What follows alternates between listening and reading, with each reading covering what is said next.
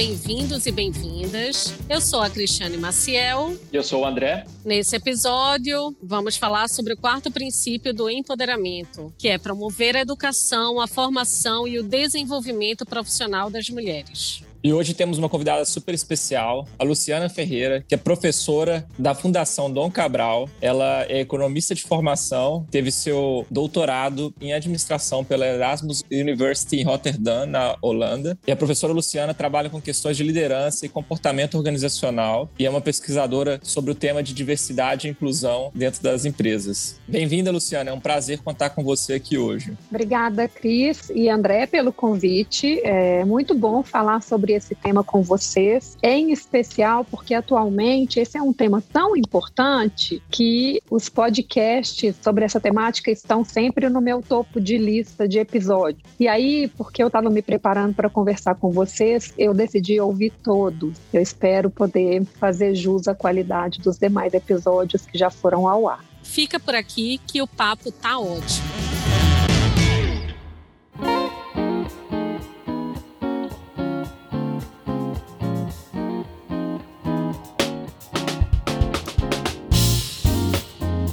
Fico muito feliz, professora Luciana, e tenho certeza que a sua participação enriquece né, o tema, enriquece o nosso programa, porque de fato esse é um tema que a gente vai tratar agora de educação e formação. É um dos sete princípios de empoderamento da ONU Mulheres, e esse princípio tem como base né, adotar a educação como recurso estratégico na remoção de obstáculos à igualdade de gênero dentro das organizações e também superar os desafios pessoais apresentados pelas mulheres importante reforçar, né, que as políticas de desenvolvimento elas devem ser elaboradas considerando as necessidades de homens e mulheres dentro da organização. E dentro, né, dessa definição, eu queria direcionar uma pergunta, professora. Hoje, quais são esses obstáculos, diretos ou indiretos, que se impõem para as mulheres para que elas ocupem determinadas áreas de atuação, geralmente até vistas como masculinas, ou que essas mulheres também cheguem cheguem a posições hierárquicas mais altas. Por que, que elas não conseguem? Quais são esses obstáculos? Pergunta difícil. Começa da pergunta, né? Os desafios e os obstáculos começam pela pergunta. Porque, na verdade, se a gente olhar muito friamente, esses obstáculos, eles se encontram em diversos níveis. Eles se encontram desde questões sociais e culturais até aspectos bastante individuais, passando por questões que estão nas próprias organizações então, a gente tem pesquisas importantes, e essas pesquisas normalmente são pesquisas de natureza qualitativa, em que a gente conta com depoimento principalmente de mulheres, porque é disso que a gente está falando aqui nesse podcast, mas se aplica também para outros grupos de afinidade. O que a gente percebe é que um desses desafios diz respeito à percepção social que foi construída ao longo de muitos anos e que, de alguma forma, acaba sendo um filtro de como é que eu vou participar desses diversos ambientes sociais. E a gente pode falar desde uma escola, propriamente dito, se essa escola faz sentido para mim, ou mesmo uma empresa. Porque muitas vezes, por uma questão de autoseleção, a própria pessoa acaba não participando de um processo seletivo, porque de alguma forma a gente compreende socialmente que aquilo não é lugar para determinadas das pessoas, por exemplo, para a mulher. Né? Durante muitos anos, a gente observava dados curiosos de segregação em ocupações, que enfermeira é só mulher, assim como professor é só mulher. Mas se a gente vai olhar de forma mais atenta os dados, a gente vai ver que, na verdade, a maioria das ocupações tem uma predominância masculina. E se a gente não muda essa percepção, dificilmente a gente vai poder, de fato, começar a falar de inclusão verdadeira nas organizações. Acho que os movimentos mais importantes nesse momento são aqueles relacionados a mulheres nas áreas de tecnologia, mulheres em desenvolvimento e treinamento para lidar com programação, computação, matemática, estatística, física. E isso tudo sempre foi um obstáculo em função dessa percepção. E esse é um obstáculo muito difícil da gente retirar. A gente tem que aprender a lidar com esse obstáculo. E como que a gente faz isso? Mudando a percepção. A percepção de que profissões que demandam muitas habilidades analíticas e matemáticas são profissões masculinas. A gente precisa mudar essa percepção. E é por isso que é tão difícil. No caso dessa quarta dimensão de formação e qualificação, a gente percebe claramente que escolas e organizações podem fazer muito sobre isso, em especial se houver uma escolha por parte dessas escolas e organizações de, de fato, incluir pessoas independentes do seu gênero para poder atuar ou para ser treinado e desenvolvido em quaisquer áreas que sejam do seu interesse. Sabemos também que as mulheres encontram outros obstáculos além dos obstáculos normais ali do trabalho. Um exemplo é o tempo que normalmente é dedicado para cuidar de casa e dos filhos. Isso afeta o desenvolvimento profissional, né? A gente tem estudos que mostram, por exemplo, com a pessoa que faz MBA, o homem e a mulher, eles saem ganhando salários parecidos e depois de 10 anos o salário do homem é bem maior do que o da mulher. Como é que isso é para você no mundo acadêmico? Como que isso afeta no seu universo, professora? Esses obstáculos indiretos, eles são muito importantes. Por exemplo, professores. A gente sabe que mulheres estudam mais do que homens em números de anos. Em especial em carreiras acadêmicas, a gente tem, em nível de formação, mais mulheres do que homens sendo preparados. E muitas vezes, se você vai olhar a representatividade de mulheres como professoras universitárias no ensino superior, a gente vai observar que nem sempre este é o caso. Muitas vezes o que a gente tem são departamentos de pesquisa e de ensino que são sobretudo masculinos. O que, que seriam esses mecanismos indiretos? É porque eu tenho até dificuldade em enxergá-los como indiretos. Não é só o acesso à rede, por exemplo a qualidade do feedback que vai ser dado para essa mulher, para que ela de fato possa pensar no seu desenvolvimento de carreira e refletir de maneira isenta sobre as oportunidades que ela tem. Acesso a outros recursos também. No caso, por exemplo, de escolas, de universidades, para quem que são destinados esses recursos de pesquisa? Se quem julga a entrada muitas vezes são homens, quem julga os recursos de pesquisa também são homens. E esses vieses, eles são muitas vezes também inconscientes nesse quesito. Vou te dar um exemplo do que aconteceu agora na pandemia. Como professores, a gente muitas vezes vai gastar muitas horas dos nossos dias de trabalho fazendo pesquisa. E quando a gente faz uma pesquisa, a gente precisa submeter essa pesquisa para que os periódicos aceitem essa pesquisa e ela precisa passar por um filtro, um crivo de qualidade que é muito importante. Então, o número de pesquisas que é submetido para um periódico de pesquisa que vai depois ser publicado, ele é um indicador importante. Durante a pandemia, o número de submissões de pesquisas para serem avaliadas, cujos autores eram masculinos, nomes de homens, aumentou, mais do que duplicou, enquanto as submissões de autoras mulheres diminuiu em pelo menos dois terços. Então, esse é um exemplo claro de como existe, de fato, obstáculos diretos e indiretos que fazem com que as mulheres tenham menos oportunidade para alcançar níveis similares ou maiores do que homens em diversas atividades econômicas, desde educação até mesmo que a gente já ouviu em outros episódios de vocês aqui, em organizações. Nossa, é um dado extremamente sensível, né? A gente pensar que essas profissionais, essas professoras, muitas, né, com mestrado, doutorado, enfim, nesse momento de pandemia estão se privando e os homens não, né? Devido ao excesso de carga e aí trazendo o lado pessoal, o lado familiar, que é tão mais imposto para a mulher, né? E tão mais pesado para as mulheres, professora. É isso mesmo, Cris. E dentro da universidade, aí trazendo um exemplo que você deu, existe esse monitoramento dentro da universidade dessas diferenças, e aí não só sobre os trabalhos, mas falando dos alunos, né? E aí dentro da Fundação Dom Cabral, que é onde é sua atuação maior hoje, uhum. existe essa diferença entre homens e mulheres, e aí falando dos alunos sobre avaliação de performance ou outros temas,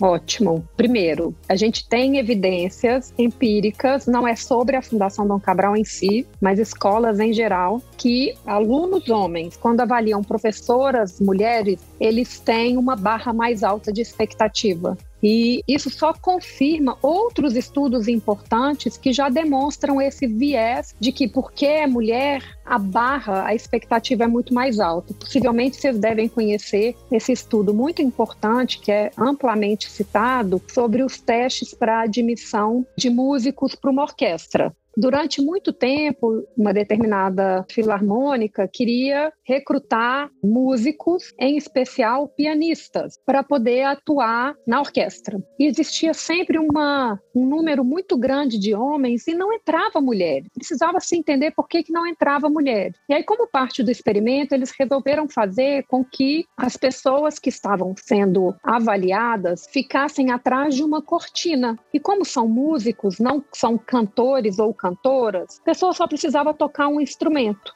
E só de colocar esse véu na frente já fez com que aumentasse o número de mulheres sendo recrutadas. Porém, olha que curioso, ao longo do tempo, os recrutadores perceberam que muitas vezes o pisar de mulheres é diferente do pisar de homens. Em especial na música, muitas vezes mulheres usam salto. E aí tem o barulho do salto. E isso começou a induzir de novo novos vieses. Por causa disso, para o experimento funcionar, eles colocaram tapete, porque diante do tapete, você amortece o som do sapato. E aí, diante disso, do tapete, amortecimento do som, e se você tem um véu, uma cortina que impede que o recrutador saiba quem está lá, você teve um aumento, uma representatividade maior de mulheres sendo recrutadas. Isso é muito importante. A mesma coisa vai acontecer quando a gente pensa em escolas e a Fundação Dom Cabral, ela está muito consciente disso. Existe, neste momento, um esforço muito grande para que a gente melhore a representatividade, tanto no corpo docente quanto no corpo discente, ou seja, professores e alunos que sejam representantes tanto do sexo feminino quanto do sexo masculino, que a gente tenha também maior representatividade racial. E para isso, a gente tem feito um esforço adicional para que os processos seletivos, bem como os recrutadores, sejam capazes de lidar com esses vieses. Porque, mais uma vez, eu acho até que eu já falei sobre isso aqui, esses vieses, eles são inescapáveis, eles vêm com a gente. Esse é o pior e o mais difícil dos obstáculos. E é uma ilusão a gente achar que eles deixarão de existir sem que a gente faça esse esforço, porque a gente precisa agora de novos vieses vieses cognitivos que permitam a gente perceber que o mundo tem mais cor,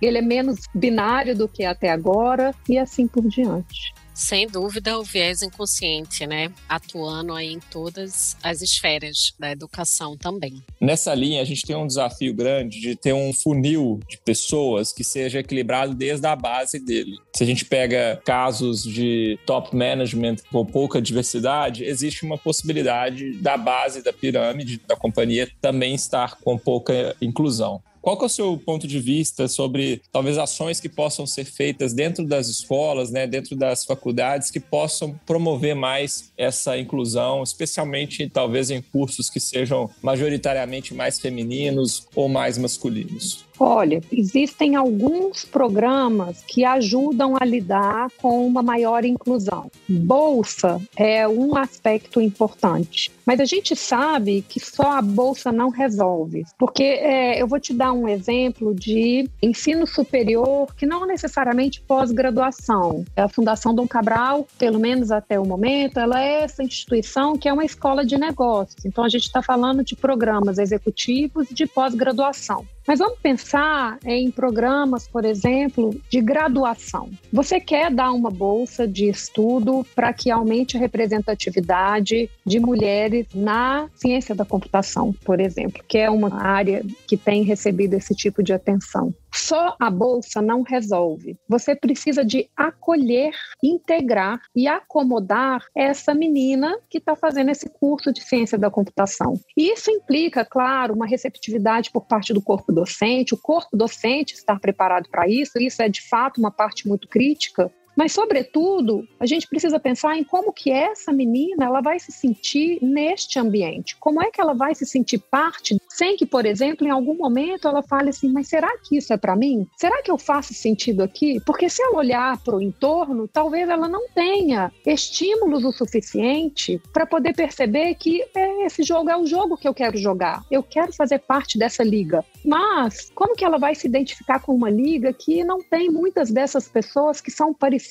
com ela, com a que ela pode de fato se identificar? E a gente vê isso na universidade, mas a gente vê isso nas empresas também. A importância de você ter exemplos e modelos. A Carol, que teve aqui, falou sobre isso. A Suzana, que teve aqui, falou sobre isso. E a mesma coisa vai acontecer nas escolas. E isso tem a ver com as bolsas. Não adianta nada você simplesmente dar este recurso. Essa é uma parte desse acolhimento, dessa inclusão que vai de fato permitir. Mas, sobretudo, você precisa ter essa preparação estrutural, que é da escola, que é também do próprio professor ou professora que virá receber esse bolsista. Ajudar esse bolsista a fazer parte de fato desse ecossistema e não ficar se questionando todo o tempo. Eu gosto muito de um fenômeno, sabe, muito curioso, que chama-se token. Um token é quando você é uma pessoa que tem uma característica muito particular e muito única naquele grupo no qual você pertence. Então, quando você é a única menina na turma de engenharia, quando você é a única mulher no conselho de administração de uma empresa, quando você é a única mulher que atua no chão de fábrica de uma determinada indústria, você é um token. E ser um token significa que todas as pessoas no seu entorno vão te olhar e o que elas mais vão enxergar é essa característica que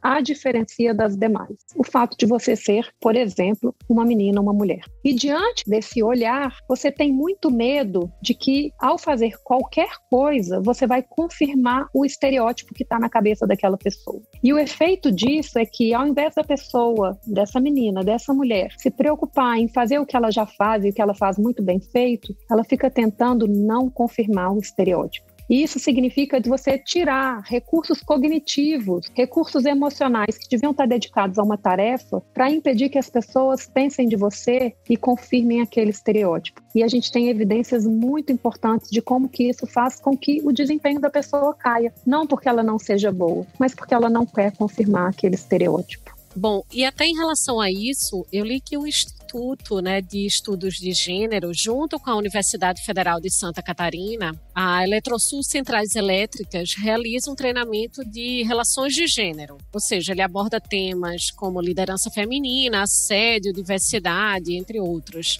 E eu acho que fala justamente esse acolhimento, né? Que você falou, esse acolhimento não só ter mulheres, e aí falando mulheres engenheiras, mulheres em tecnologia, mas qual o acolhimento que essa mulher recebe, não é isso? É, isso mesmo. O que, que acontece? As escolas, a Fundação Dom Cabral é uma delas, a gente tem diversos programas. No caso da Fundação, a gente tem um programa específico que é sobre mulheres no agribusiness. E ele é integralmente dedicado a mulheres. Mas a gente tem também em outros programas disciplinas, dinâmicas, momentos em que a temática relacionada à diversidade, à liderança feminina, participação racial nas empresas que são discutidas em sala de aula e que são parte integrante desses diversos programas. Esses movimentos eles são muito importantes, Cris, mas eu queria chamar a atenção para o fato de que não é simplesmente ter no currículo essas oportunidades. Assim como a bolsa de estudo, ela não necessariamente é suficiente, apenas incluir no currículo também pode não ser suficiente. Um exemplo é que várias empresas que foram pegas em escândalos importantes de corrupção, elas tinham os melhores códigos de ética. A mesma coisa vai acontecer com a escola. Não basta ela colocar no currículo uma disciplina relacionada à diversidade ela precisa, de fato, entender e se posicionar com relação à diversidade da mesma forma como ela pratica e ensina. Esse é um aspecto muito fundamental. Não só a inclusão no currículo de diversas disciplinas relacionadas ao tema, a formação de programas diversos que sejam às vezes até exclusivos para, por exemplo, liderança feminina ou lideranças negras, mas também um cuidado para que no desenvolver dos conteúdos os professores e professoras estejam preparados para falar sobre situações de gestão, questões técnicas, também considerando o fato de que dimensões de gênero e raça ou orientação sexual podem afetar a forma como a gente avalia aquela situação. Enquanto a gente não enxergar isso, a gente não vai dar igualdade de oportunidade para as pessoas alguns episódios a gente recebeu aqui a Carol. A Carol é minha amiga, a gente estudou junto no nosso MBA. Uhum. E quando ela estava no MBA, ela tinha acabado de ganhar a Maria Flor, que era a filhinha dela, que na época acho que tinha cinco meses, mais ou menos. E ela teve uma dificuldade muito grande para poder seguir com o curso, especificamente em função da amamentação, porque os professores tinham pouca flexibilidade de permitir que ela saísse e voltasse para as aulas para alimentar a Maria Flor. Eu entendo a importância importância da autonomia do professor dentro da sala de aula, uhum. mas como é que você vê hoje em dia as instituições de ensino, principalmente as instituições que estão formando aí as novas lideranças futuras aí das empresas, né, trabalhando com essa questão da inclusão de gênero nesse aspecto? Como é que os professores e as escolas estão preparadas sob o seu ponto de vista? Ai, muito obrigada por essa pergunta, porque ela é importante. Eu nem vou falar, nem vou te responder assim, eles, os professores, estão preparados. Eu vou falar nós, porque eu sou desse grupo. Então eu quero falar nós. Nós, eu vou falar com todas as letras, nós não estamos preparados. Assim como não estarão preparadas muitas empresas, tá? E eu acho que a gente está num, num caminho, a gente está numa trajetória e a gente tem algumas escolas, algumas universidades que já caminharam um pouco mais nessa trajetória e outras menos. O que eu posso te dizer, na minha experiência profissional, as escolas com as quais eu me relaciono direto ou indiretamente, ou seja, a Fundação Dom Cabral ou escolas parceiras com as quais eu trabalho, existe uma intenção muito clara de lidar com os nossos limites como professores para lidar com questões de gênero, de orientação sexual, de raça, de idade em sala de aula e aprender de fato a como é que a gente integra e inclui essas pessoas no ambiente de sala de aula sem que isso dificulte a inserção de forma plena para cada um desses indivíduos. Esse tema ele está sendo trabalhado dentro das instituições? Este tema vem sendo trabalhado o que tem sido limitador é que muitas vezes parte desses treinamentos, desses momentos para sensibilização dos professores e das professoras para essas questões, muitas vezes eles são voluntários, não são obrigatórios. E a gente sabe que muitas vezes as pessoas que mais deveriam participar disso são aquelas que acabam não participando voluntariamente. Mas uma coisa que as escolas têm feito cada vez mais é, na medida em que alunos deixam muito clara a sua insatisfação por causa de algum comportamento, de alguma fala que não tenha sido uma fala inclusiva, que não tenha sido uma fala que tivesse aderente à ideia de que este é um mundo mais inclusivo, esse é um mundo que a gente quer, esse é o mundo no qual a gente espera viver, esses professores têm sido chamados para fazer novas formas de desenvolvimento de comportamentos dentro de sala de aula. Claro que alguns de nós vai ser mais aberto para isso, outros menos, mas a gestão das escolas tem mostrado e dito explicitamente que atenção para questões de gênero, por exemplo, é uma parte crítica para que você seja um bom professor ou uma boa professora.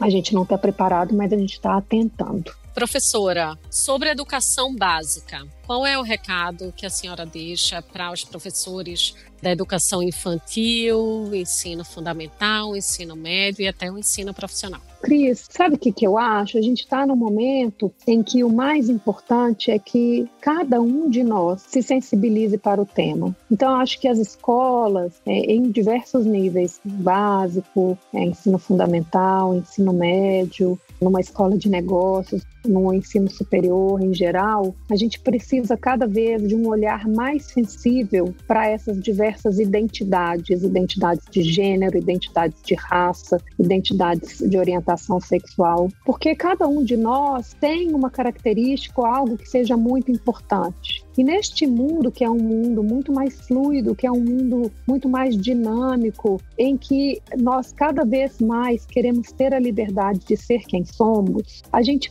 precisa estar preparado para dialogar com essas diversas identidades. Onde e como as escolas podem se preparar mais e melhor, eu não acho que é necessariamente pelo corpo discente, pelos alunos, eu acho que é pelo corpo docente e pelas estruturas das escolas. Eu tenho uma filha de dois anos e meio. É, essas crianças elas sabem muito mais. O que a gente precisa é não atrapalhá-las não imbuir, embutir aqueles que são os nossos vieses, os nossos olhares, as lentes da nossa experiência. E é por isso que, se a gente pensa na, numa maior sensibilidade do corpo docente, a gente tem muito mais potencial de contribuir para um ambiente educacional que seja mais igual e mais inclusivo.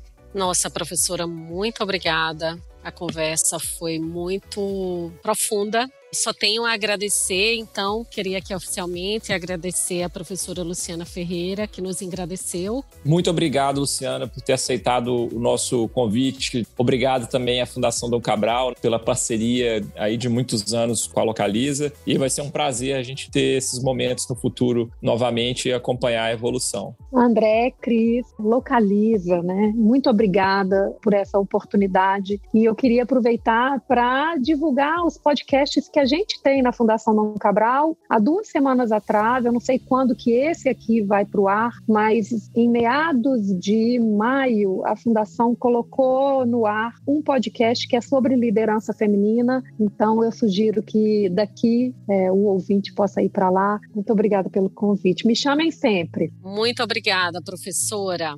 Esse episódio é uma das nossas iniciativas do Programa de Diversidade da Localiza. Nossa proposta é estar aqui sempre discutindo temas pertinentes da inclusão de gênero nas companhias e na sociedade. Nesse mês de junho, vamos fazer uma iniciativa super legal com o um grupo de afinidade LGBTI, para comemorarmos o mês do orgulho LGBTI, que é o mês de junho. Continue acompanhando na sua plataforma predileta de agregador de podcasts. Hashtag Equidade de Gênero. Juntas e juntos vamos fazer a diferença. Bora com a gente? Até a próxima, pessoal. Tchau. Até a próxima, pessoal.